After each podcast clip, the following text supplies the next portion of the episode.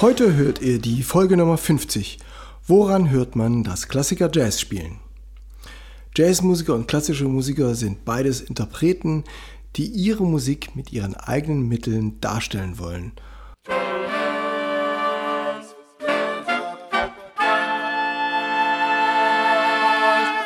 Taylors Bläser Podcast, der Wegweiser zum Lernen, Spielen und Unterrichten von Holz- und Blechblasinstrumenten. Hallo und herzlich willkommen, liebe Bläserfreunde, zur Folge Nummer 50. Woran hört man das Klassiker Jazz spielen? Ich habe vier Merkmale zusammengestellt, woran man erkennen kann, dass jemand, der geübt ist, klassische Musik zu interpretieren, Jazz spielt. Aber bevor ich euch das sage, stellt euch mal vor, ihr seid in einem Unternehmen. Das ist ein mittelständiges Unternehmen und sind vielleicht so 50 Mitarbeiter und es gibt Probleme, die arbeiten nicht optimal zusammen, die haben Konflikte und es ist irgendwie ein bisschen eine Krisenzeit und wir brauchen da Beratung. Es wird eine Frau gefragt und die Frau wird mit ihrer Erfahrung und ihren eigenen Mitteln darstellen, was man tun könnte. Und dann wird ein Herr gefragt, ein erfahrener Herr, und der sagt wieder ganz andere Sachen und hat andere Mittel in seinem Köfferchen. Wir hören die Frau. Sagen Sie, Jungfrau, Sie haben so viel Erfahrung mit äh, Konfliktbewältigung im Unternehmen. Was können wir denn tun, um unser Unternehmen wieder richtig erfolgreich zu machen? Ja, also da kann ich Ihnen sagen, Sie müssen als erstes die Mitarbeiter wieder motivieren. Die Motivation kommt aus Zusammenarbeit, Zusammenhalt. Sie bringen die Leute in Gruppen zusammen, sie machen Feiern, sie geben den emotionalen Halt, sie geben ihnen eine Identifikation mit der Firma und sie lassen sie fröhlich zusammenarbeiten und sie geben ihnen Kommunikationswege, um aufeinander zuzugehen. Das ist meine Ansage. Da sind verschiedene Ansatzpunkte, wo die Firma drauf einsteigen kann. Sagen Sie, Herr XY, Sie kennen sich doch aus mit Unternehmensphilosophie. Wie können wir unsere Probleme lösen? Ja, also das kann ich Ihnen genau sagen. Also Sie müssen als erstes eine Zielstellung haben, konkrete Sachen auf einen Zettel schreiben. Sie müssen Effizienzlisten erstellen, damit Geld eingespart wird, damit Arbeitszeit eingespart wird, damit jeder seinen Arbeitsbereich hat. Und als drittes, Sie müssen klare Grenzen setzen im Kompetenzbereich.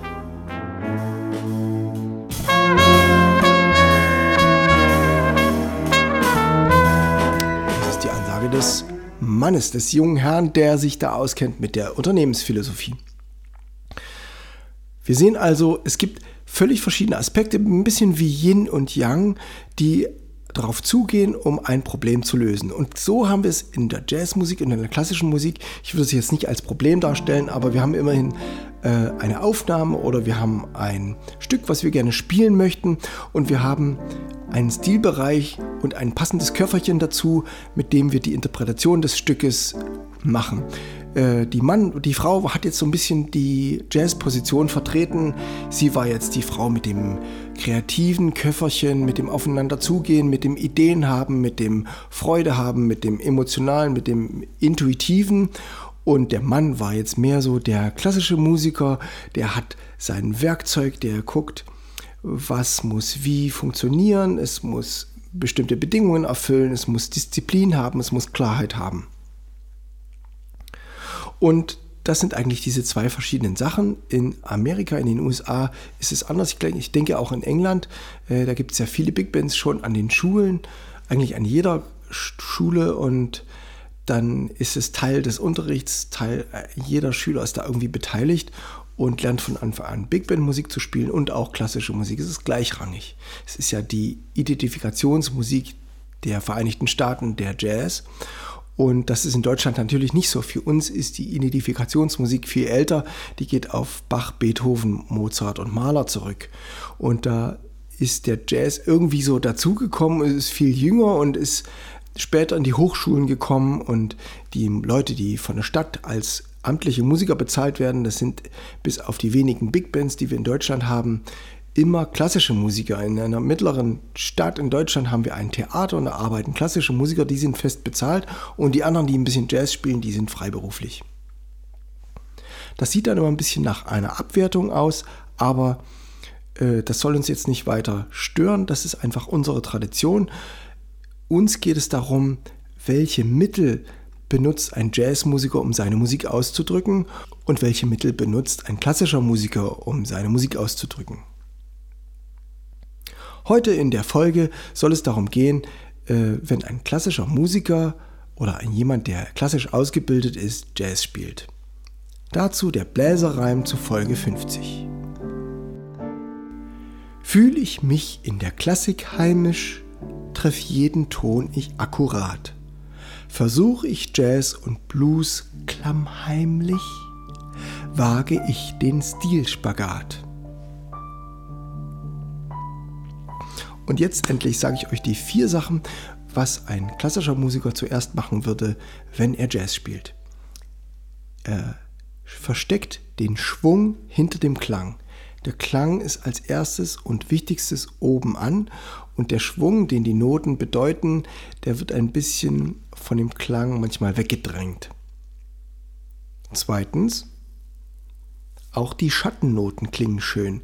Wenn eine tiefe Note kommt, denn die ist auch nur sehr kurz und schwer zu spielen, dann wird sie mit großer Übung und feinster Technik noch dazu gebracht, auch gut zu klingen, obwohl sie nur so kurz Zeit hat. Im Jazz wäre das völlig egal. Im Jazz ist es sogar ein übliches Mittel, eine tiefe, unwesentliche, kurze Note einfach so wegfallen zu lassen.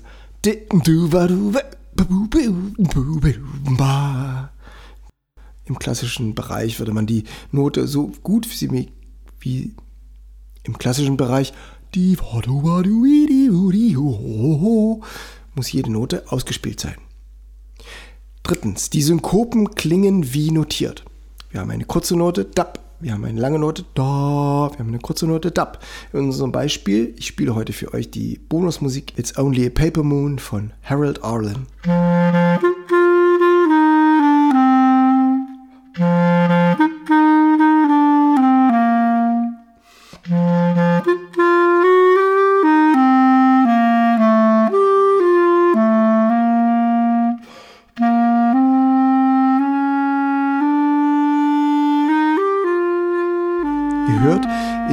Version sind diese Viertelnoten, auch wenn sie nicht auf den Schlag sind, ausgespielt, die Achtelnoten kurz. Lange Noten lang, kurze Noten kurz. Ein Jazzmusiker spielt es genau umgedreht. Die Viertelnoten werden oft verkürzt und werden nicht ausgespielt.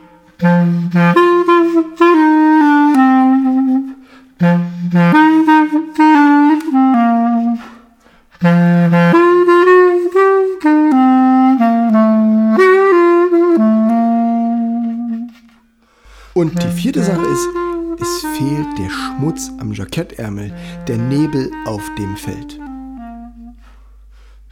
Das ist also das, woran klassische Musiker ihre, ihre ganze Kindheit schon dran üben und wenn sie dann so gut sind und die Aufnahmeprüfung schaffen, ihr Instrument zu studieren, dann geht es immer weiter, den Schmutz und das Typische vom Instrument oder dieses Rauschen, dieses Unausgewogene, so gut wie möglich wegzutrainieren, dass der Ton in seiner reinsten Form hörbar wird.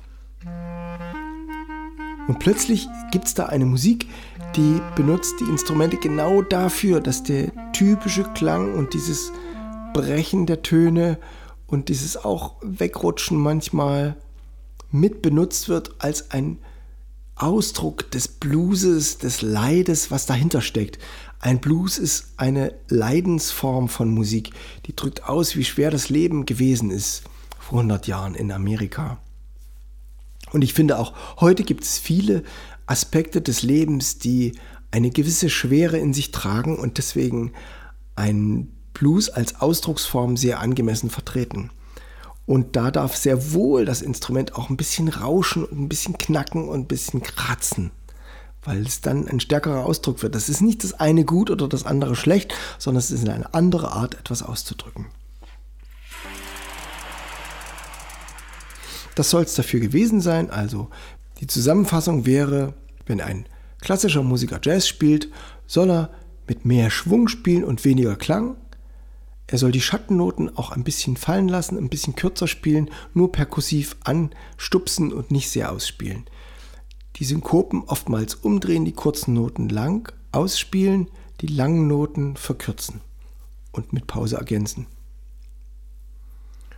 Und ein bisschen Schmutz und das Typische vom Instrument hineinbringen, ein bisschen rauschen lassen, ein bisschen Glissando, ein bisschen die Töne mit Pralltrillern versehen. Es tut mir leid, ich konnte es nicht lassen. Ich musste unbedingt nachschauen, welche Musik heute vorkommt im Podcast. Und zwar Harold Arlen hat eine typische Geschichte eines amerikanischen Broadway-Komponisten. Er hat übrigens die Musik komponiert, die im 20. Jahrhundert als allerberühmteste Melodie herausgestellt wurde in irgendeinem Contest und das war Over the Rainbow. Die ist von Harold Arlen, der hieß, als er geboren wurde, Hyman Arlock. Ist ein bisschen wie bei mir. Ich hieß ja, als ich geboren wurde, auch Stefan Schneider. Äh, den Namen benutze ich auch noch, aber Stephen Taylor als Komponist war irgendwie glatter und gebrauchsfähiger und deswegen äh, ist alles, was von mir in der Öffentlichkeit erscheint, unter dem Namen Stephen Taylor. Und so war es bei Harold Arlen auch. Der ist 1905 in Buffalo geboren und ist später mit seiner Band nach New York gegangen und ist dort 1986 gestorben. Und sein Vater war Samuel Arlock, der kam aus Vilnius, Litauen und der hat dann in Buffalo in der jüdischen Gemeinde als Kantor gespielt und war dafür sehr beliebt.